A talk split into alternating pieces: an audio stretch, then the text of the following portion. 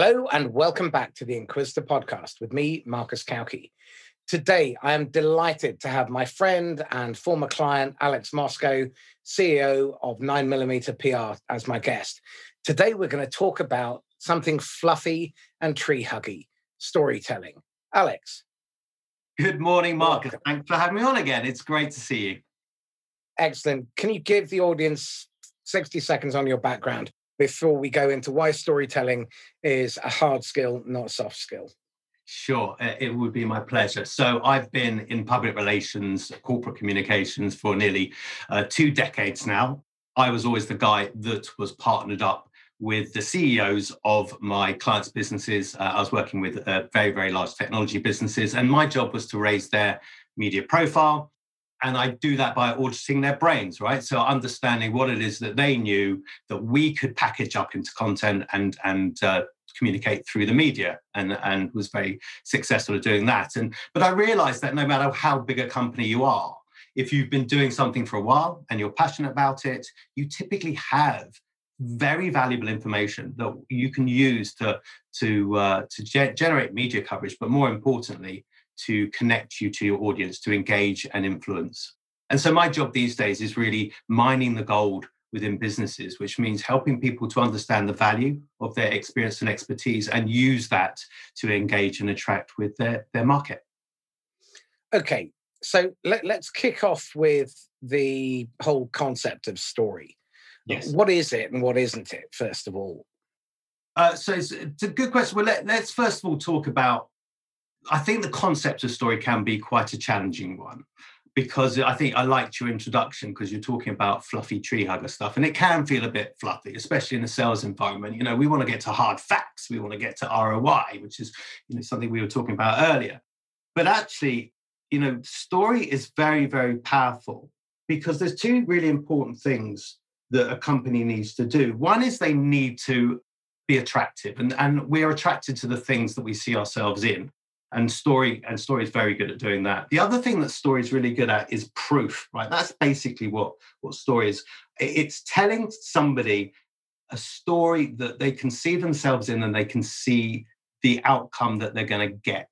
And it's a case of being able to show somebody what's in store for them rather than telling them. And and and so whereas some people might think story is fluffy because it's the kind of stuff you tell kids actually stories have the power to persuade. What is it? So, story is essentially being able to communicate the value of what you offer in a way that people will be able to see that value and understand it. I think it goes beyond that, though, because uh, it's important that it creates a personal, emotional connection. And one of the things that really pisses me off is case studies um, because case studies are these dry, tedious pieces of prose that create no emotional connection. They're all about me, me, me, me, me as a company, and they fail to convey the journey, the struggle. They fail to describe the before and after process. And uh, unless you do that, no one really gives a damn about the ROI. Yeah, the CFO might look at that if you haven't done a good enough job of uh, getting them involved. And if they don't see it immediately, it's pretty much dead in the water. But the, the reality is that you need to take people through an emotional journey. Mm. And um, sales is about the transfer of emotion uh, as much as it is. Because I, I, don't, I don't really believe that you can convince or persuade anyone of anything. They have to persuade and convince themselves. And that's the real potency that lies behind story. Your thoughts? Yeah, so I would 100% agree with that. I think the big question is always who owns the story, right? So the mm. feeling especially when you come to case study, that it's the let's say the suppliers, the the sellers' uh, story, because you know they were the ones that did the work. Uh, and so they're the ones that should take center stage. And, and it's a really good opportunity for us to celebrate and communicate all our brilliance and how amazing we are. But actually, that's not the case. And that's exactly what you were talking about there. A good story is one in which the reader or viewer can see themselves in. And that's where the emotion connection comes to because they actually connect with the hero of the story. And so the hero needs to be the buyer because they're the one that went on the journey and you're the one that that took them on that journey. I mean, you and I have always I've got the karate kid as kind of my analogy and you've got Star Wars with Yoda, but you know, the, if you think about the karate kid, the story is Daniel's story. Daniel's the guy that we uh, relate to. It's his emotions that we connect with, and it's the outcome of you know he starts off this bullied kid who's beaten up and has a terrible time in this new town. And through the the Karate Kid, he kind of grows and he you know meets Miyagi and he becomes this karate genius. And by the end of it, he's got everything right. He's won the competition. He's got the girl. He's got the respect of everybody. And now, if you say if you've endured Cobra Kai, he's got a chain of car dealerships. So he is a slimy little twat who ended up as a car salesman. yeah, well, I mean, Cobra Kai is wonderful because it yeah. really turns the tables on the whole. and suddenly you find yourself really relating to the other chap who's had, you know, we all love an underdog story anyway. We love uh, stories or, uh, uh, you know, success against adversity. And that's what a case study is. Yeah. I mean, but, uh, you know, let's think about most journeys we take our clients on. You know, these people are struggling, and that's why they come to us. As you always said, people don't wake up in the first thing in the morning and go, you know what, I need today. I must buy myself some PR or some uh, sales consultancy. You know, router. Ever since I was a child, I wanted a router. A router. I, oh, I'm going to update my PR today. You know, my PR's five years old. They don't do that. What they say is, shit, we've got a problem and we need to solve it. Who do we know that can solve it for us or where are we going to find the people that can solve it for us? And and that's why case studies are so powerful because it, it, if they're done properly what they do is they tell the story of somebody going from the shit to a to success right and we talked about this just before we came on, which is most sto- so most case studies are rubbish because they don't set up the context. They, you know, so we don't have any idea of the problems that the client was facing prior to engaging with us.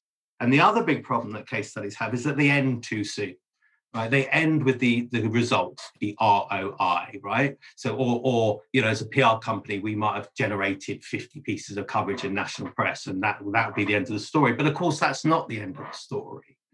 The end of the story is the impact, right? So, what did the result mean to the company, to the person? What was their life like following our work together, both professionally and personally? What, what was the positive effects or affects that that that mean that they you know they got what they wanted whether you know it might be a pay rise it might be a promotion it might be they went on the company went on to achieve incredible heights that they you know something they've always wanted might went on to help lots of people because suddenly people understood what what it is that they were offering. So that impact is going to be absolutely essential. So i, I think case studies are dry and crap because they typically are very technical papers that try to sell, whereas actually what they should be is redemption stories or the hero story, as we like to say, of somebody going from adversity to uh, success. Well, I, a huge fan of Simon Bowen of Models Method. And he talks about finding the genius in your business. And he's got five critical questions which, unless you're capable of answering them, you're going to struggle to tell your story in a compelling way. So, do you understand the deepest impact your product or your service has on your customers at a level of insight that even your customers find difficult? Do you really understand how to get to that visceral impact? Then, can you confidently articulate the three most important tangible outcomes? Because again, I, have come from the last 17 years of telling the, um, you know, dr- driving home the message pain, pain, pain equals pound, pound, pound. And yes, people do want to move away from pain, but people buy a better future. They buy the outcome. In fact, they rent the outcome for as long as it continues to deliver that result. And then, can everyone who faces customers in your business show anybody whether it's a customer, a prospect, a partner, exactly how your business delivers those outcomes to them quickly within five to seven minutes. Because if you can't, you'll lose them. And do you have a crystal clear understanding of the number one reason why customers choose not to go ahead with your product or service?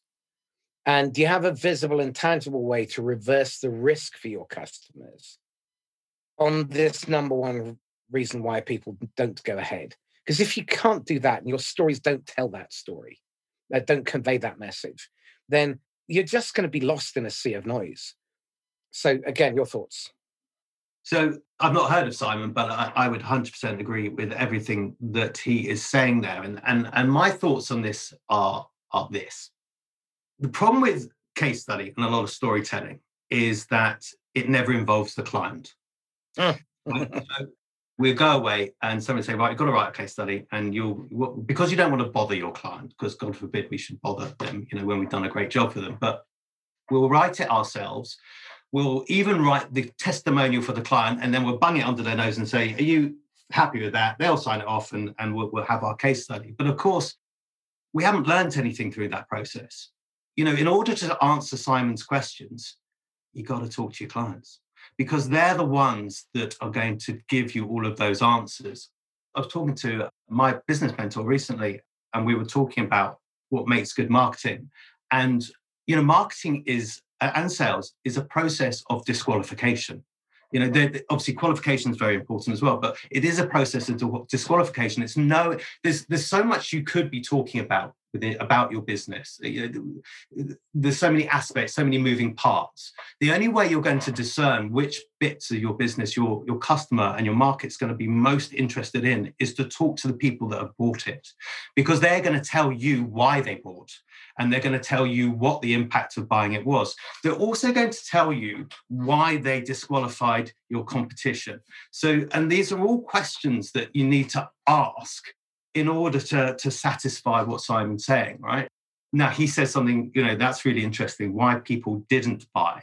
And that's coming back to this idea to disqualification, because it's not just working out what you should and shouldn't say, it's also working out who you should be selling to and who you shouldn't.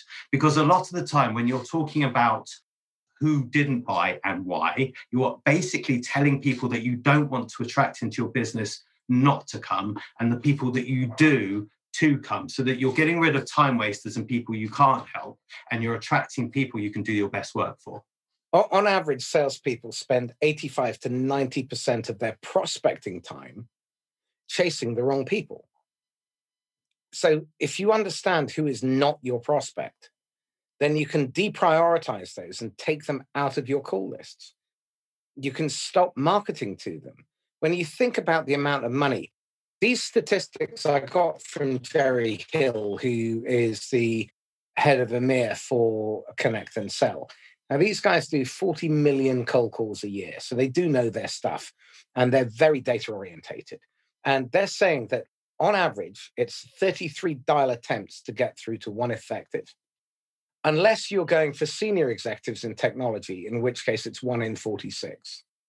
And of those effectives, 41% actually have two or more layers, each of which takes two minutes and 45 seconds on average to perform. So, first of all, you've got this enormous expenditure of effort up front just to get an effective conversation. Then you have a very, very low conversion rate. One in three would be considered to be exemplary. And you're seeing one in 14, one in 20 of those conversations moving forward to a meeting. But then you have people who have, and, and, and th- this is the average for sales globally, is one in eight first meetings results in a second qualified meeting. So you've spent this inordinate amount of money getting leads into the top of the funnel through marketing, then through your prospecting. Um, and then you get in front of these people, and through lack of preparation, um, lack of story, and lack of transfer of emotion, you fail to move them from first to second meeting. And with these enterprise sales, you might have five or 12 meetings along the way.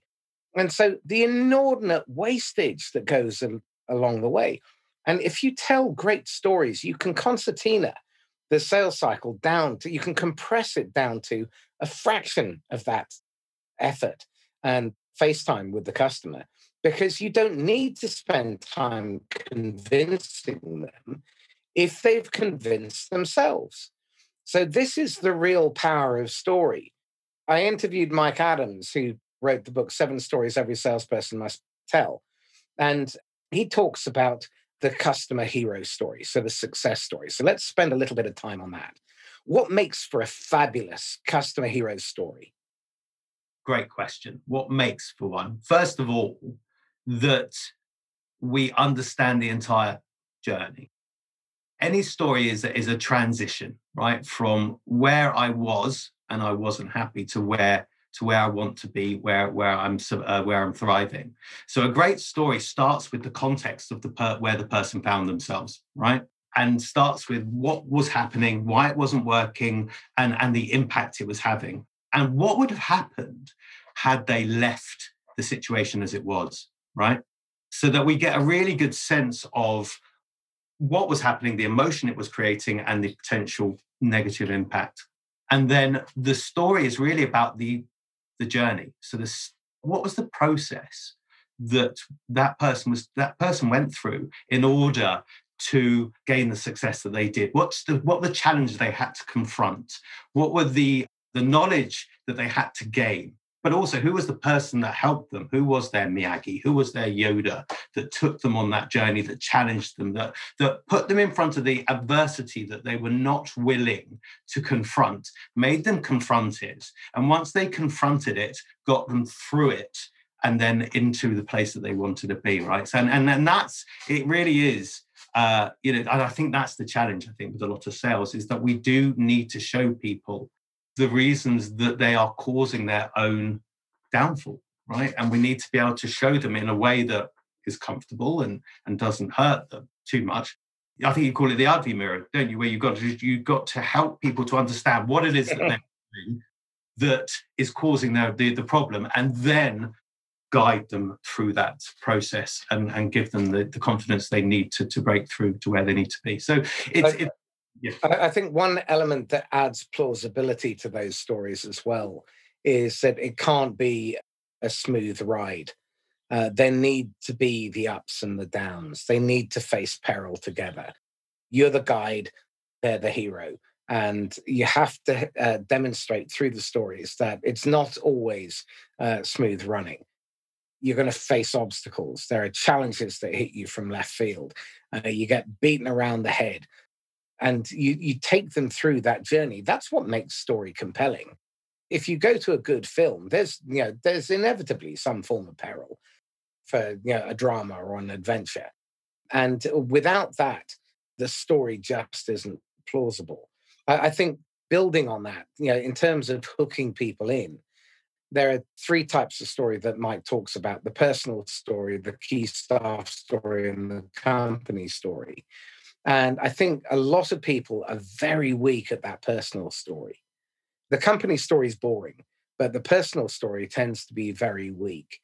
And it really needs to uh, connect you with the reason why you're doing what you're doing, what your purpose is. And with, without that, you're just one of many. And the personal story will help you to differentiate. And in a crowded, competitive, price sensitive market filled with noise and distraction and 35,000 decisions of which you are just one, if you cannot stand out and be memorable, mm-hmm. then you'll easily just be forgotten. How many salespeople have you had try to sell to you and you cannot even remember who they were, their name, what their company was, what products or services, because they all just sounded bland and the same? Well, so I get emails on a daily basis from people trying to sell me stuff. We all do. And typically, the email is always the same Hi, I'm from such and such a company. We do this, and we think we'd be great for you, right? Do you?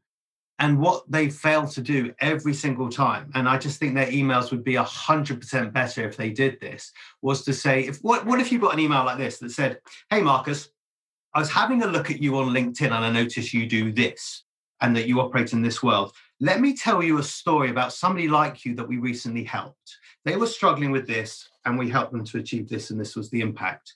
Can I send you something that would help you to get two steps further today than you are currently. And then maybe we can have a conversation. Right. So I'm not trying to sell you anything. I'm just trying to tell you that I deal with people just like you. I've recently worked with somebody and I've taken them through a process that's got them an amazing result that you might like. And I'd like to send you something that's going to help you get a little bit further on than you are today. And then perhaps if you like all that stuff, we can we can have a conversation. I mean, for me, it would just it would transform the email because I'd actually I'd, I'd be interested in the story I'd look it through I'd look at what they send me and then I you know we we we, we might be in a conversation but it's just so much of this bland blah about what we do and how we do it and it's just not interesting because I, I don't see myself in the email. I, I think story needs to do one of two things. It either needs to transport the listener into the world of the story mm-hmm. or the story needs to enter the conversations and the world they occupy mm-hmm. um, for it to be successful. Absolutely. Um, it needs to draw people in. And at the end of the day, human beings are creatures of emotion. They're creatures of story. For the last 250,000 years, our ancestors have been sat around campfires telling stories. I know this is a subject close to both our hearts because the side we were on were outstoried in both cases. You look at Brexit, you look at MAGA, they were masterful in terms of the story they told. And story can trump facts any day of the week when you're dealing with creatures of emotion. I don't want to get dragged into a political fight with anybody one way or the other. But you look at what Trump did in terms of controlling the narrative for the last five and a half, six years you look at what the Brexiteers did in terms of controlling the narrative, and the opposition were assholes trying to use reason and logic and evidence and facts to fight against the strongest emotions that people can muster fear, hatred, anger. And those two groups were masterful in how they tapped into that. Now, I'm not suggesting that there isn't a moral case to tell stories that are uh, honest and true and fair. Um, but the reality is that uh, unless you understand story, when you're selling and you're up against a master storyteller as a competitor, you haven't got a chance. So no. you need to be able to take your story and package it beautifully so that you stand a fighting chance of winning in a crowded, competitive, price sensitive, noisy market. Absolutely. I mean, you know, you talked about fairness. Life isn't fair.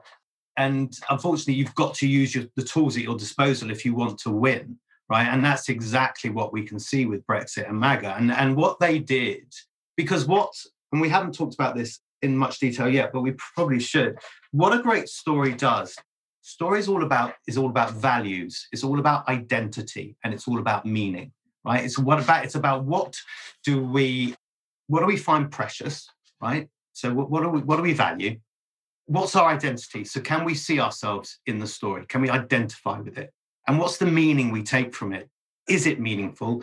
Does it strike a chord with us? And I think that's what when we're talking about Brexit and MAGA, what they did beautifully was they told a story that meant something to people that they could see themselves in. We were, as a country, I think people felt like they had lost a lot of what they valued. They they couldn't see themselves in this kind of EU identity. I think with Brexit in particular. I mean, there's lots of reasons for Brexit, but I think this is a key point. And because so they felt a loss of identity, they felt a loss of meaning. They felt at a loss. And then, and what Brexit, what the Leave argument did is it gave them that identity back. It, this idea of sovereignty, this kind of vacuous, meaningless idea actually has great strength when when told through the right kind of uh, uh, lens because what it does it says we value you. We understand where you're coming from and who you are. We know that you're losing that control and that sense of self. And we're going to tell you a story that's going to give it back. So if you know we we come out of this organization that's taken it away from you we're going to we're, we're going to give you something. And i think what the leave argument did brilliantly was that they were for something they gave somebody a brighter future. They told you everything was going to be wonderful. And what remained did is they didn't tell that story. They didn't talk about the what, what we had achieved in the EU. They didn't talk about where we workers' rights, kind of, uh, you know, what how our standard of living had improved. You know, what they did was they talked about why you need to be against leaving. What you know, what they they went down that that fear route of this is what you're going to lose, but people weren't listening because, it, as you say, it was very logical, and it didn't strike an emotional chord. So they weren't didn't feel like they were losing much, but they had all of this wonderful stuff to gain.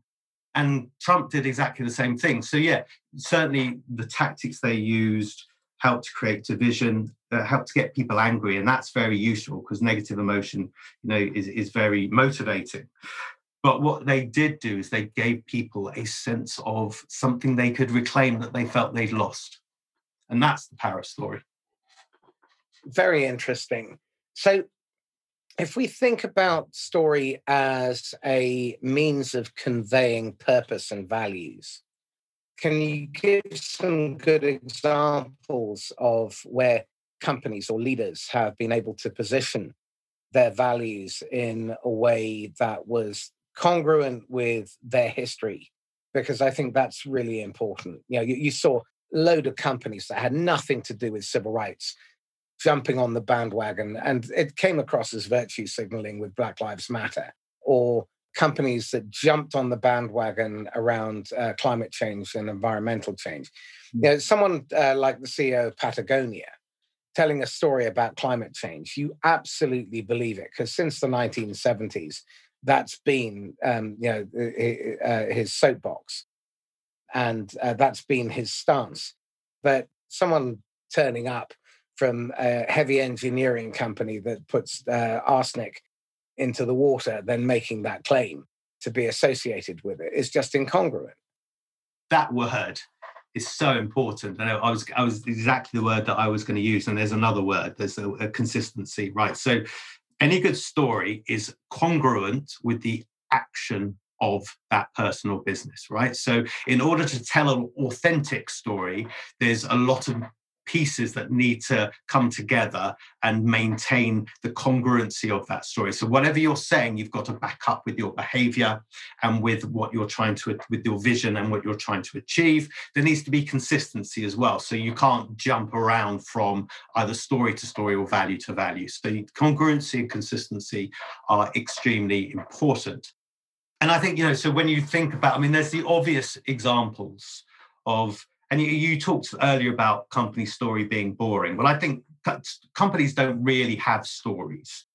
People have stories, and, and it's the people within a business that, when brought together, create that company story, right? So if you're starting from a position of let's tell the company story, then you're starting from completely the wrong position. You need to be starting from the position of what is the, the story of the people within that business? And, and of course, that can be quite a difficult thing for people to get their head around because we don't you know certainly brits europeans don't really like we don't like talking about ourselves. And so telling our own story is is difficult for us but it's absolutely a necessity because people buy from people. So what's a good example of that? Well there's the obvious right? Steve jobs at apple a failing company before he came back right? I mean, he started the company off and then was kicked out. And then the company was going down going down the shitter and I was actually working at a PR company that had the Apple account when we were when we had the iMacs, those huge basic. TV screens, right? And the company didn't know where it was going or what it was doing, and, and it was struggling against the PC market and, and was about to essentially disappear. Boy, I wish I had bought shares in the company at that point. I rue the day. But Jobs came along, and the reason why the company he turned the company around was because of the stories that he was able to tell and his own personal story. You know, he he made being a geek cool. He essentially said, you know, you people who feel you're on the periphery, on the outside, I've got a very special club for you to join. And the values of this club reflect your own.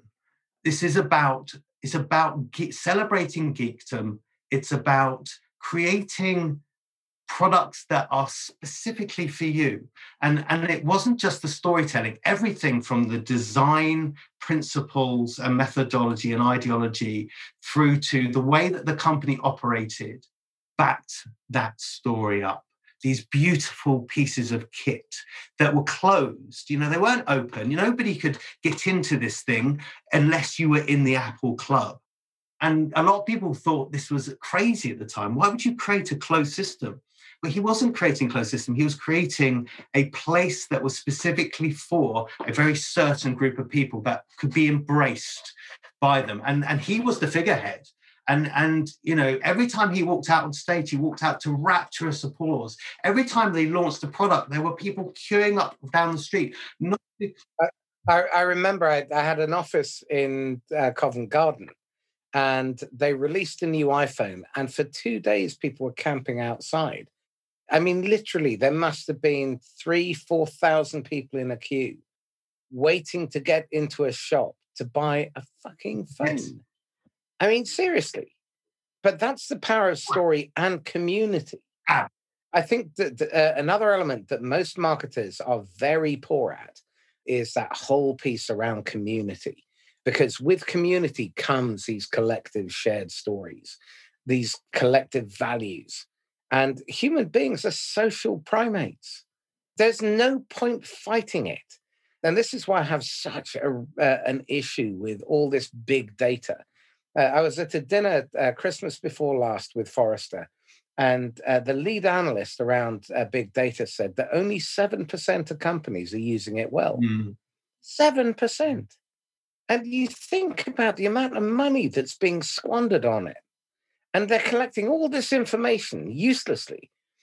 And you see all these marketing companies, uh, marketing uh, departments measured on stuff that does not matter. What really matters when, when it comes to content, as far as I'm concerned, is the subsurface communication. Al Tepper talks about it as buzz. Of my seven clients at the moment, one of them was referred directly, and six of them has come have come through content because they've been reading and consuming my content for up to 16 years and have never so much as given it a like. Never even so much as a like, let alone a comment or a share. And I was worried about all of those metrics. Yeah. I don't care. As long as one person contacts me who's in my target market, that's the only thing I care about. Absolutely. I mean, the, the pro- first of all, the problem with data, just going back to that very quickly. I mean, uh, we're going to see uh, we're going to see that turn around. People are going to rise up against big data, and we're actually what we'll, we'll see is the rise of small data. Right? Yeah, I agree. And the idea that once you understand what it is that you're again, it's this disqualification you've got to understand what it is that you're actually looking for so that you can take that big data and pull it apart and reduce it down to its its its refined uh, uh, gold right i mean i remember a, a chap that we both worked with a guy called Mark Thanthorpe, who I, I, you know, I spent, I worked with him for five years, and and and just had a marvelous time because uh, he, you know, just, he was a brilliant storyteller. But what he said, you know, he said most briefing documents that and he was in uh, retail design right? So he he designed uh, a lot of uh, shop fits for the beauty industry. And he'd say that you know he'd get these briefs from clients these huge tome information. And what his skill was was to take it and say right I know that there's just one or two pieces of information that are important in that briefing document and I'm going to find it. And once I've got those two pieces, then I can respond, right? So, and and and that's the thing with big data is you've got this huge block of of, of data, and and it's useless unless you know what you're looking for. And so that so small data is going to become much more important. And so, yeah, I, I think that's really interesting, isn't it? Everybody, we are social animals, but we're also animals that like we like to be liked and so that means that you know we kind of put a preference on likes and comments and shares on our on our content. But actually the really important metric is are you driving people to your business? And have you worked out the right customer journey to do that right? So and and it, it does the content journey work. So you're you've got all these people looking at your stuff engaging with it, not necessarily leaving a comment or a like, but over time, slowly kind of coming to an awareness that, yeah, this is where they are and what they need to do. And wow, God, Marcus, how have you read my mind and described my situation so perfectly? And oh my God, what are we going to do about it? All right, I'm going to have to call Marcus. I might never have engaged visibly with your stuff, but my word has it engaged with me and yes i'm going to call you so you know that's that's uh, that's the power of content i want to also if i may there's one other thing that we haven't discussed about the power of story and also the power of insight right? So getting the information you need in order to tell that story. And that's this that's the effect it has on the storyteller. And this is really important right? You talk about sales cycles you talk about salespeople going in and having meetings and essentially wasting their time because they screw it up. Well, persuading somebody, influencing them has everything to do with how you show up and the emotion that you that you give off as you when you're talking to them when you're having these meetings.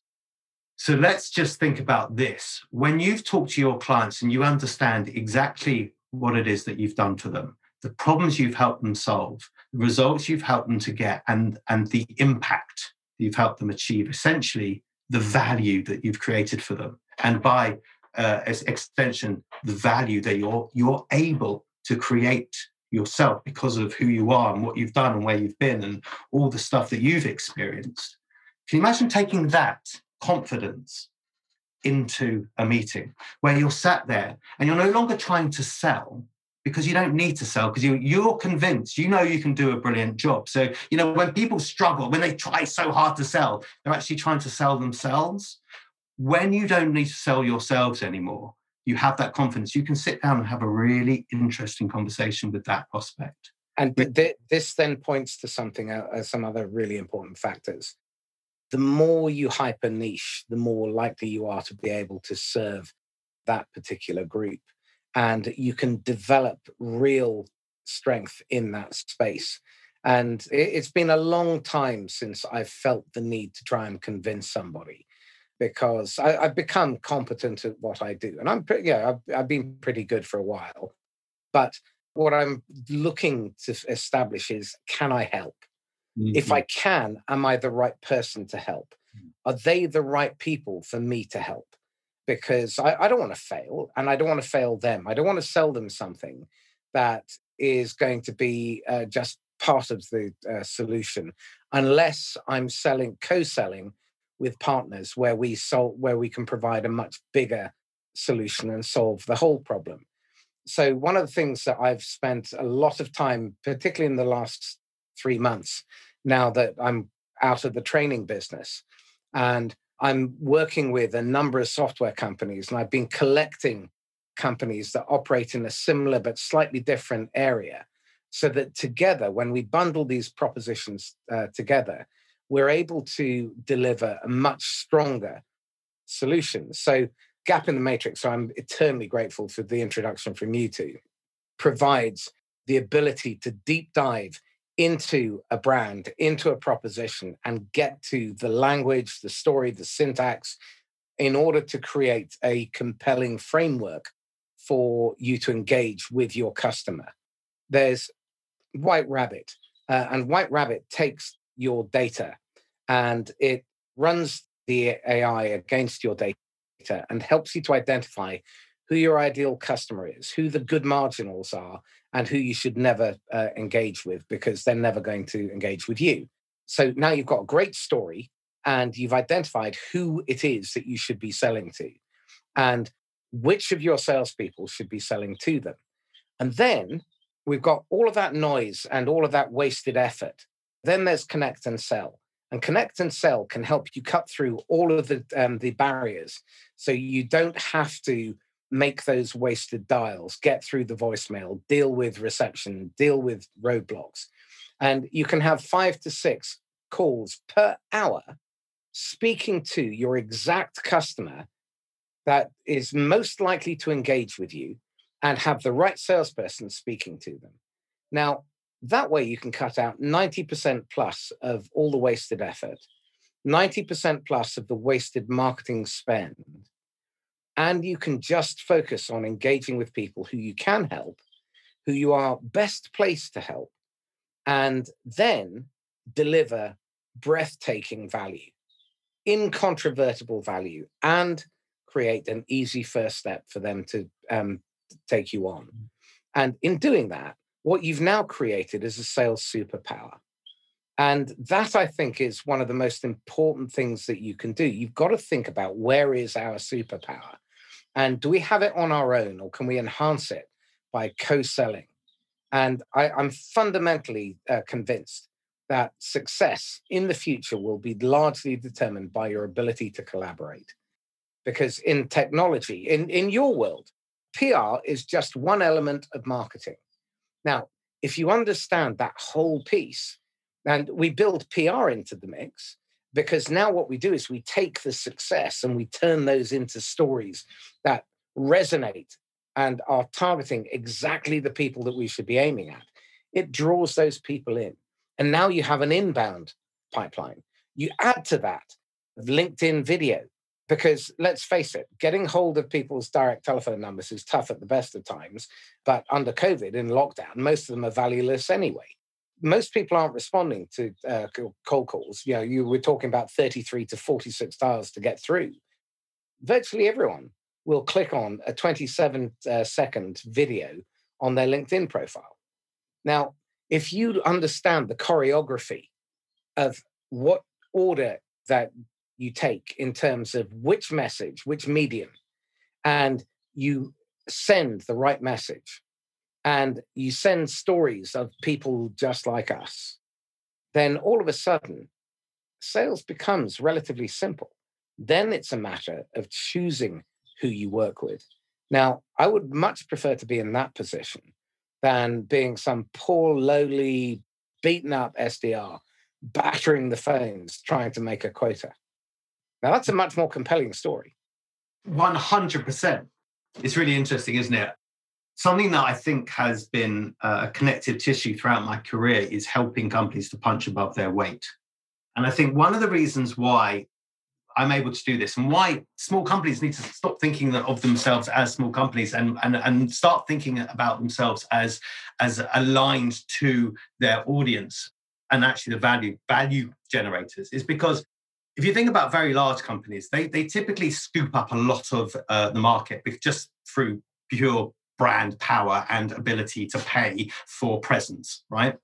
But the problem with very, very large companies is that they are very generalist.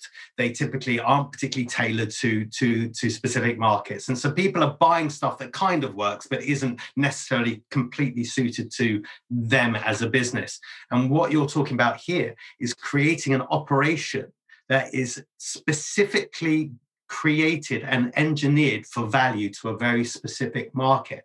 And when that market understands that you're the place to, I mean, people talk about how to become the the the the go-to. What you've just described is the mechanics of how you do that. You create a machine that creates so much value for a very specific audience that why would they go anywhere else?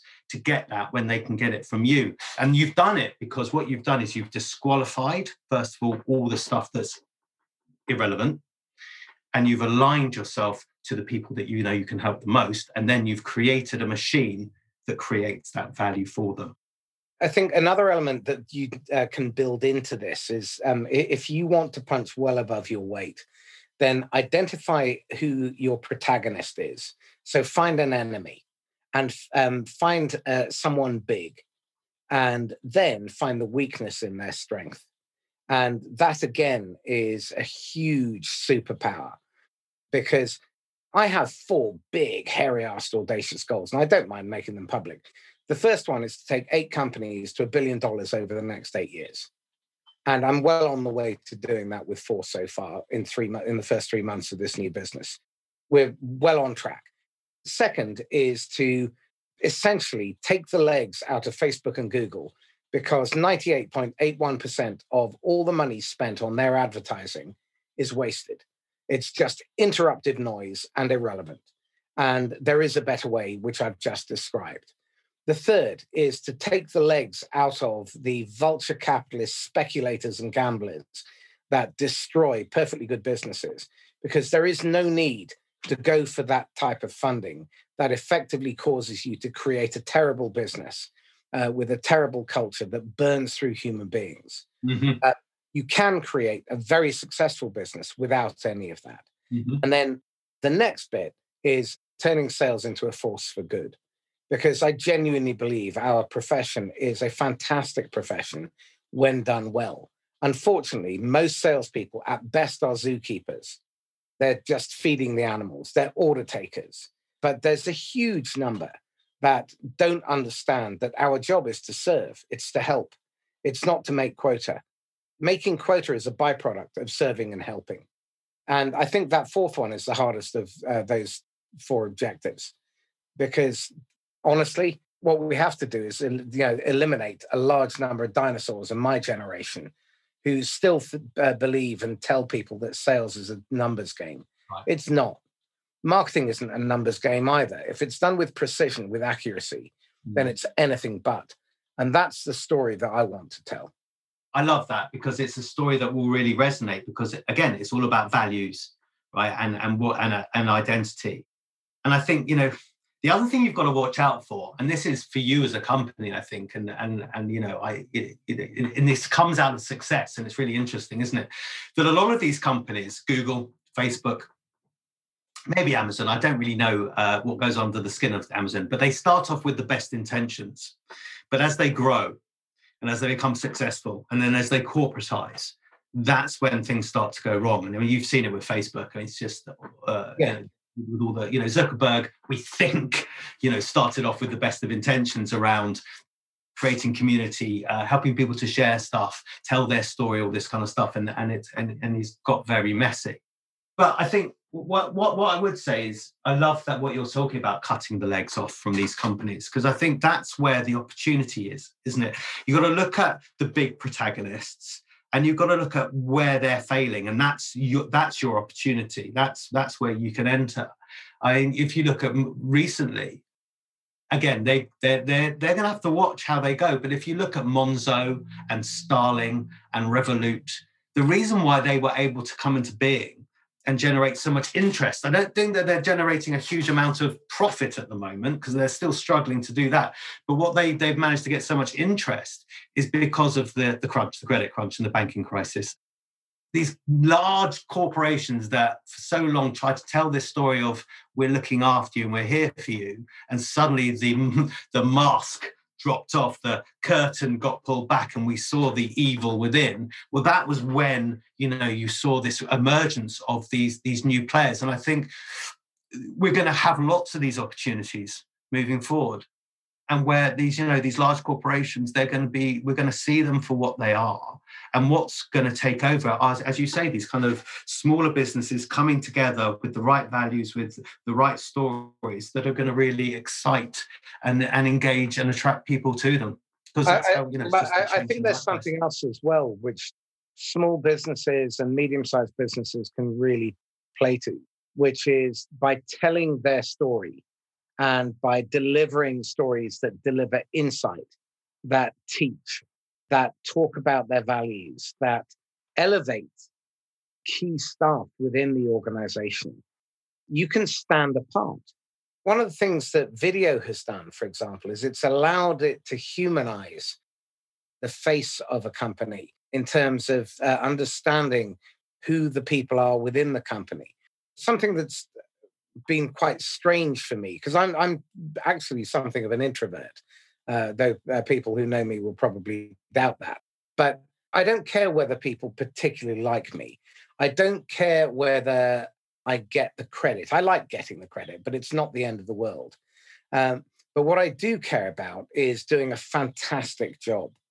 And what I love is where people come and tell me, as a result of my content, it's been transformatory. They've they've been able to do things that they couldn't do before. Writing my book, people coming and telling me that it's transformed the way that they've uh, developed their partner channels. And you know, I've got clients, historical clients, who are growing 50, 80% a quarter off the back of this, even more. And they're starting, you know, they're they're motoring as a result of that. Now, that to me is a job well done because I, I don't believe that um, the sale is ever complete until someone comes back to you and says, Thank you. Mm-hmm. Thank God. Best decision we ever made was working with you. This is the impact. And these are the stories that you, as a vendor, as a seller, should be uh, collecting. because those are powerful and they give you strength when you go to sell. Mm. You're not there to try and prove yourself. Now, if you're a junior salesperson, your company should have those stories. That's what marketing should be doing. They should be going out and speaking to customers. Mm. They should be collecting those stories. And your framework, the sweet spot framework, I think is just pure genius. Alex has developed this wonderful framework to be able to collect stories from customers.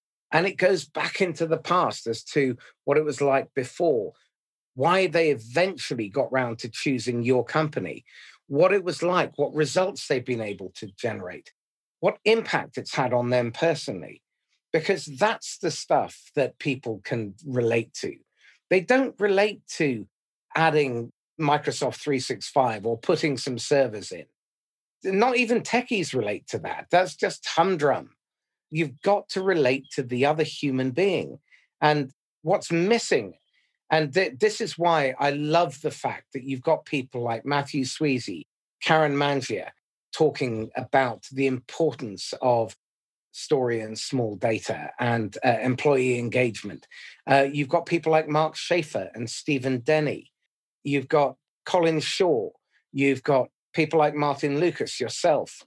You know, all these people out there really focusing. Martin Lindstrom, you know, his book, Small Data, is a must read. You've got companies like Authenticx, uh, led by Amy Brown, where they're listening to the raw, unfiltered conversations with customers. And that's where the future lies. It does not lie in big data. Big data has its place, but honestly, most of you are butchering it, and it's a mm. waste of money. You would be better buying lottery tickets. I wholeheartedly agree with that. I think there are too many businesses, too many brilliant businesses out there that are either struggling or underperforming. And it has nothing to do with skill or ambition. It's simply to do with their ability to connect with their market and influence their market. The problem is that they are underutilizing some of the most incredibly valuable assets in their business because either they're not aware they're there or they don't think they're important. And you, you talk about your, the power of your content, and your content is, is extremely uh, influential and, and, persuasive. And I, I wholeheartedly believe this. It's because of the challenging nature of your of your content. And what you do is you I mean, you obviously talk to your clients and you gather their stories and you, help tell those stories. But what you do is you reach, and what good uh, business people do is they reach back into their past and they draw on the lessons that they've learned through their through their journey through their career and they tell those stories. And what they do is they help people come to and we talked about this earlier come to an awareness of what they're doing that isn't working. Uh, and and typically we are driven by wisdom aren't we? Well, conventional wisdom. And there's a you know sometimes that conventional wisdom has had a time when it did work but as the world moves on and as, as everything evolves, conventional wisdom runs out of juice, it runs out of energy. And there comes a time where you've got to change what you're doing. Or it may never have worked in the first place. It just, everybody thought it worked in the first place, but it was something else that was working.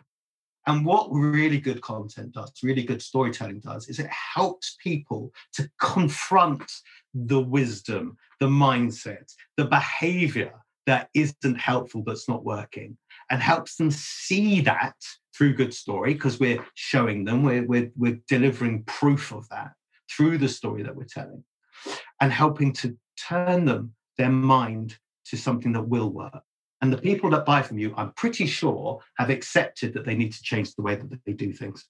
We've got to wrap up now, but let uh, let me let the cat out of the bag. Virtually every piece of content I have ever written has been based on some form of idiocy, either myself or one of my clients has perpetrated or inflicted on their customers.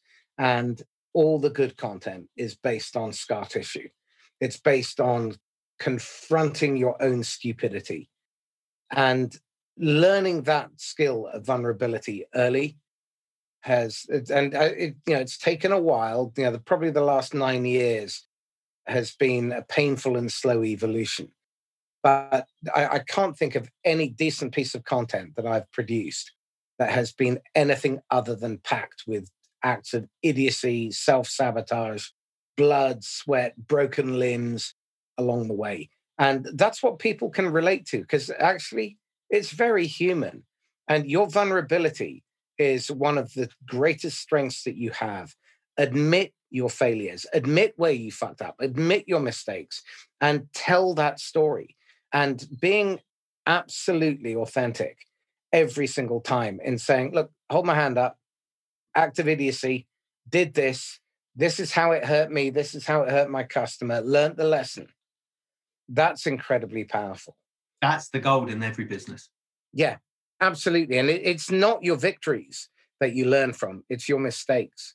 Revel in those, celebrate them, and you know, don't keep making the same ones because that's stupid. But failure is inevitable and mistakes are inevitable. You don't punish them, you learn from them. So, Alex, how can people get hold of you? I'm on LinkedIn. Just search for Alex Moscow. I don't think there's that many of us. But also, uh, I would suggest people look at Find Yourselves Sweet Spot, uh, where they can find out more information about the sweet spotting process and hear stories of companies that have uh, achieved great things by uh, understanding how to tell better stories and aligning themselves to the right market. And your podcast? is uh, called Not the New Normal, where we, and so on Podbean and anywhere that you get podcasts.